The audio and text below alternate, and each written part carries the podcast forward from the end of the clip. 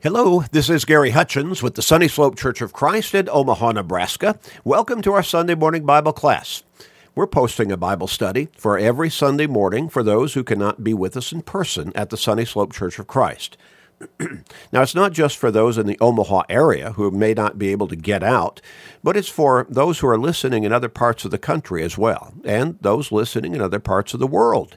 There are so many people out there who want to study God's Word. They want to learn more about God's Word, but they may not have the understanding of where to go to find out. Maybe they don't even have a Bible themselves in some cases. Well, we want to help you grow in your faith in God. And faith comes by hearing the Word of God. Romans 10 and verse 17. So we're thankful to have the opportunity, the ability, and the means to be able to teach God's Word on such a widespread basis over the medium of the internet and by means of these podcasts. We're thankful that you're listening, that you want to grow in your knowledge of God's Word and His will communicated through His Word, and thereby, we pray, grow in faith. Now, if you're in the Omaha area, we do hope and pray that you will come and be with us in person at the Sunny Slope Church of Christ. Our church building is located at 3606 North 108th Street. 3606 North 108th Street. And we have Bible classes every Sunday morning at 9:30, followed by worship at 10:30, and then Sunday evening worship at 6 o'clock, and midweek Bible classes every Wednesday evening at 6:30. You're welcome to any and all of our services. We encourage you to come and be with us in person, worship God with us, study His Word with us, grow spiritually with us, get to know us, and let us get to know you. Now, we encourage you to share these, these studies with everybody you can through Facebook friends, text mes- messages, or other technological means, with your family members, friends, work associates, neighbors, with literally everybody you can, because you know people in your life who need to get into God's Word. They need to turn to God. You may help somebody do that. You may help somebody even get to heaven. What a great blessing that will be for them, but it will also be a great blessing for you. So share these studies with everybody you can all the time. We also encourage you to tell others about our website, churchofchrist.com. Churchofchrist.com. And when they go there, tell them to click on the the podcast button and sign up for our podcasting. It is free. It always will be free. We keep saying we're not after people's wallets. We want to help as many people as we can get to heaven. When they sign up for our podcasting, they will automatically receive on their smart device, whether that's their phone or computer or la- laptop or pad or tablet or whatever it might be, they will receive our Sunday morning Bible class, our Wednesday night Bible class, and all of our sermons. But they'll also receive a daily radio program called Search the Scriptures. And they will receive a daily, seven day a week program, uh, not a program, but a Bible study called Today's Bible Class. It's only about 13 minutes long, but it keeps us in God's Word every single day. So valuable. And again, all of this is free. So tell everybody you can and take advantage of it yourself. churchofchrist.com. Sign up for our podcasting. We're going to get back into our study of the book of Deuteronomy. And once again, this is Moses, he and the nation of Israel, or the people of Israel, the Israelites, they've finished their piddling around in the wilderness for that 38 to 40 years where the adult generations of the fathers and the grandfathers, or maybe I should say the, the parents and the grandparents, died off in the wilderness because of their weak faith, their wishy washiness in faithfulness. And their children have grown up now to become the adults, and God is leading them into the promised land. He would not let their parents and grandparents in because they had weakness in their faith. They were wishy washy in their faithfulness, did not trust God as they should. And so the children now are the people of faith. They're the adult generation and the adult generation of greater faith. So God is ready to lead them into the promised land so they can take possession of that land, and that would become the nation of Israel. Moses is addressing the people on the eastern bank of the Jordan before they cross the Jordan and begin the battles of conquest. And he's reminding them of their history, and he's reminding them of their law that God has given them, and he's warning them about dangers along the way, not physical dangers, but spiritual dangers, false teaching, and so on. But he's also instructing them as to how they need to live their life and follow God in faithfulness, in obedience on a consistent basis. In chapter 4, we looked at, in the first 14 verses, how Moses gets very direct and he's instructing the Israelite people you need to be obedient to God, not just initially, and not just now and then, or here and there, but consistently, all the time. You need to live lifestyles of obedience to God. We pick up with verse 15 today, and he issues a specific warning against a particular form of ungodliness and unfaithfulness to God that would plague the Israelite people for hundreds of years to come. They, they just kept struggling with this particular sinful lifestyle. And we're not talking about we're not talking about some things that, that a whole lot of people would automatically have come to their mind when we're talking about sinful lifestyles, although some of that would be incorporated into this particular sinful lifestyle. But this one is idolatry, the worship of idols. Idols are nothing they're inanimate objects, they're carvings, they're sculptures, they're images fashioned out of metal, but they're not gods. They're just objects.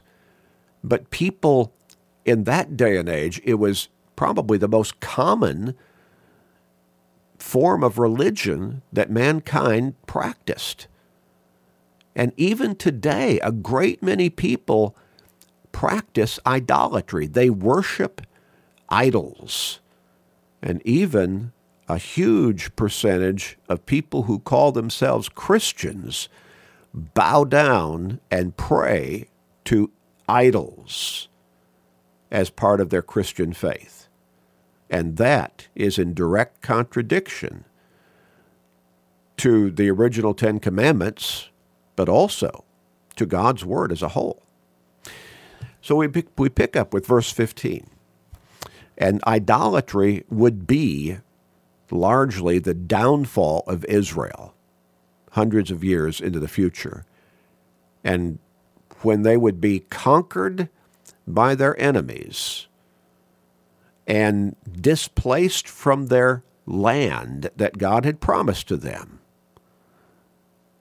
the a remnant of them would finally come to their senses and put idolatry away from their conscience for the rest of their lives. We pick up with verse 15.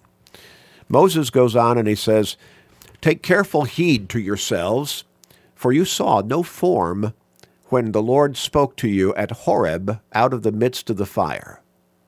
God did not reveal himself in any kind of physical form to the people they heard his voice, but they did not, he did not appear in any kind of physical form.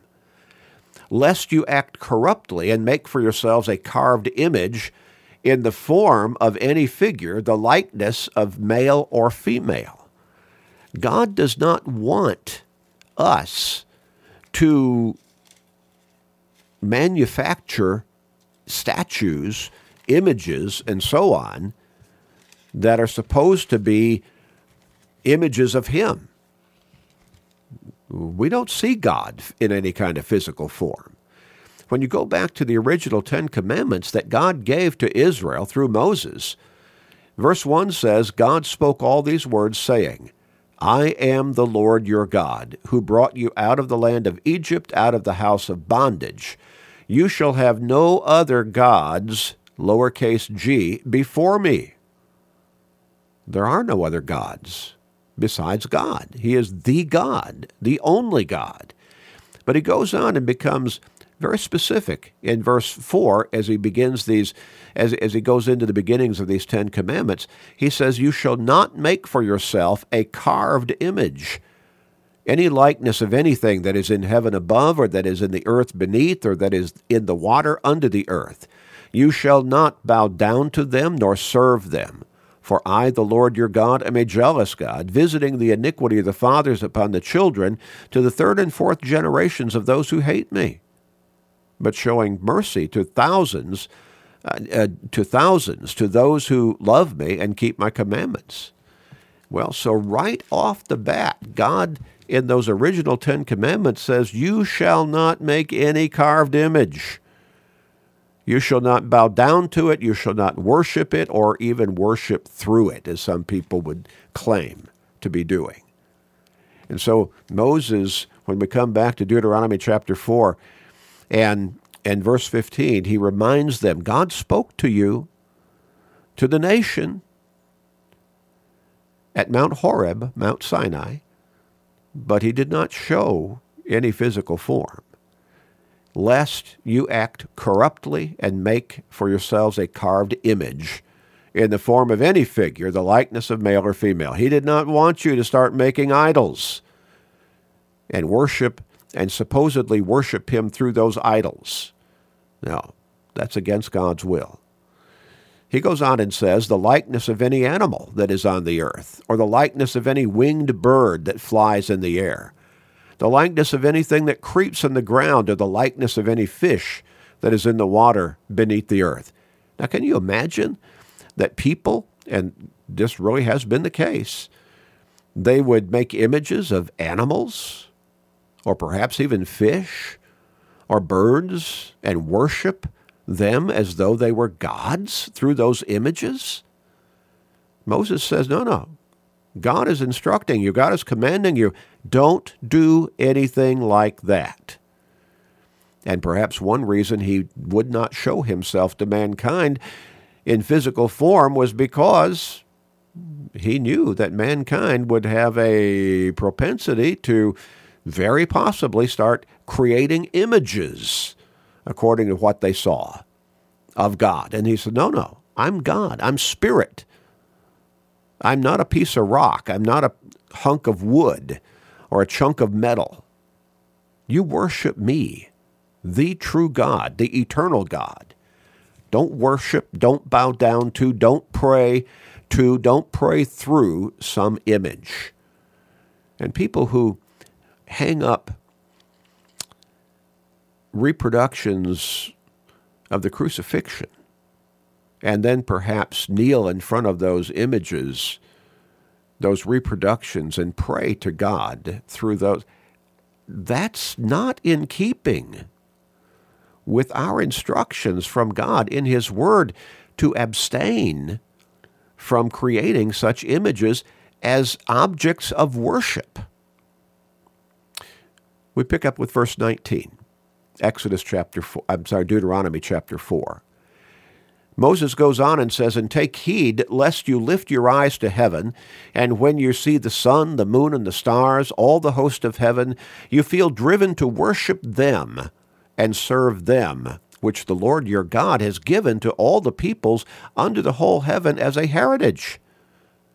But they're celestial bodies, they're not gods. They're not spirits to be worshiped. And Moses says you don't start worshiping the sun or the moon or the stars. But people did that at some point. They talked about sun gods and moon gods and so on. Take heed. The Lord has taken you and brought you out of the iron furnace, out of Egypt, to be his people an inheritance, as you are this day. Furthermore, the Lord was angry with me for your sakes, and swore that I would not cross over the Jordan. and that I would not enter the good land which the Lord your God is giving you as an inheritance. But I must die in this land. I must not cross over the Jordan, but you shall cross over and possess that good land.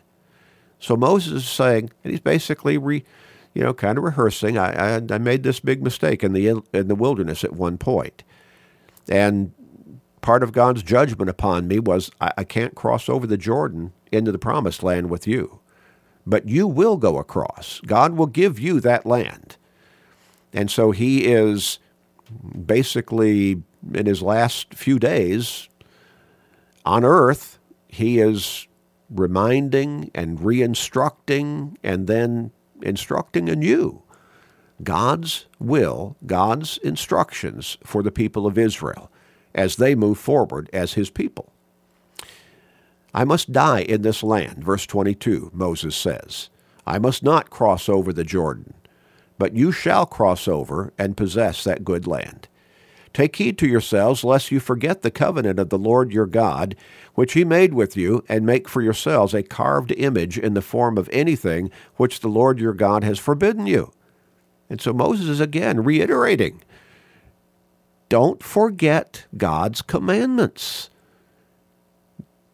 Don't fall into the mindset that you need to carve some image or make some kind of image as, in your mind, a facsimile of God. Nothing fits that bill.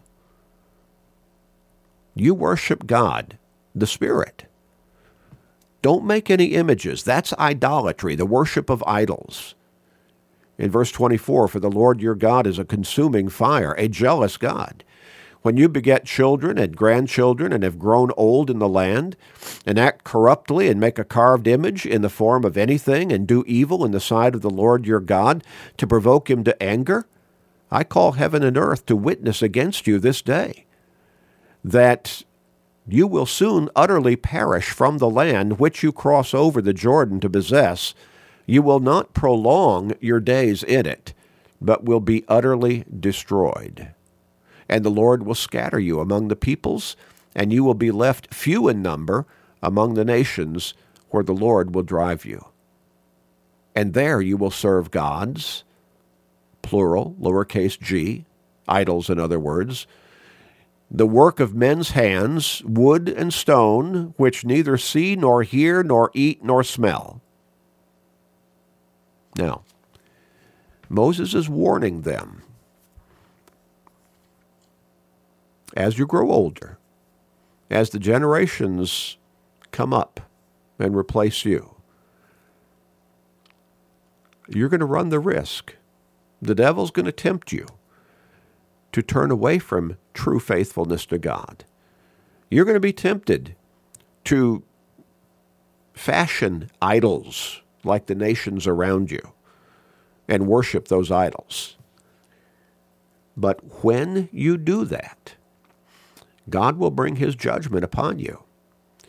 And Moses is actually prophesying here that it would come to the point where God would allow their enemies to conquer them and kill huge percentage of them in battle, but then take the survivors into their foreign lands and basically put them in servitude and they would be in a land surrounded by people who worshiped idols. And they would, to some degree, worship those idols themselves. Now, verse 29 But from there you will seek the Lord your God, and you will find him if you seek him with all your heart and with all your soul. So Moses is pointing to a time where Israel would finally learn their lesson to put away idolatry forever, to never worship idols again. When you are in distress and all these things come upon you in the latter days, and this would be hundreds of years down the road, but it was going to happen. It was going to start to develop within the next generation or two or so. And they would struggle back and forth with the worship of idols for hundreds of years. And then finally, God would bring this judgment that Moses is warning them of and foretelling upon the Israelites. And it would be exactly as Moses was laying out here.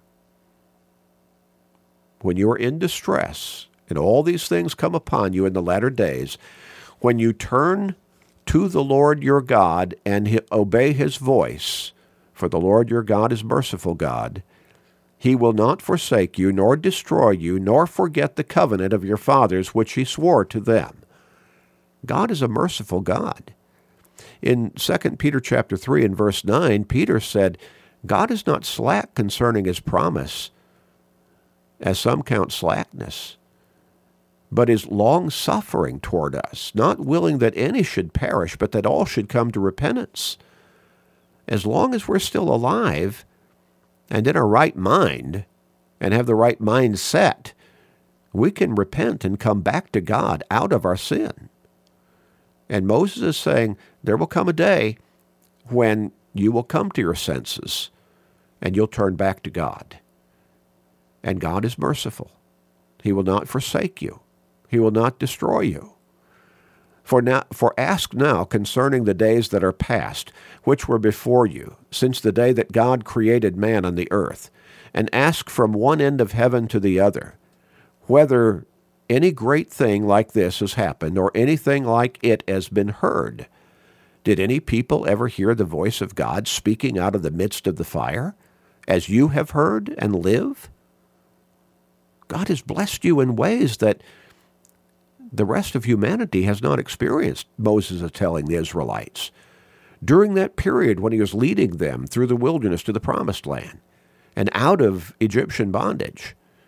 Or did God ever try to go and take for himself a nation from the midst of another nation by trials, by signs, by wonders, by war, by a mighty hand and an outstretched arm, and by great terrors, according to all that the Lord your God did for you in Egypt before your eyes?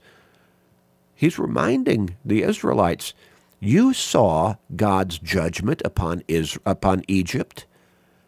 You saw how God brought them to their, to their knees how God destroyed all of those Egyptian chariots pursuing you through the Red Sea, how he wiped them out? You saw that. What other nation could say that? To you it was shown that you might know that know that the Lord himself is God. There is none other besides him. You have no excuse for not believing totally in God. And let me say also, we have no excuse today for not believing totally in God. We see His blessings in our lives and all around us all the time.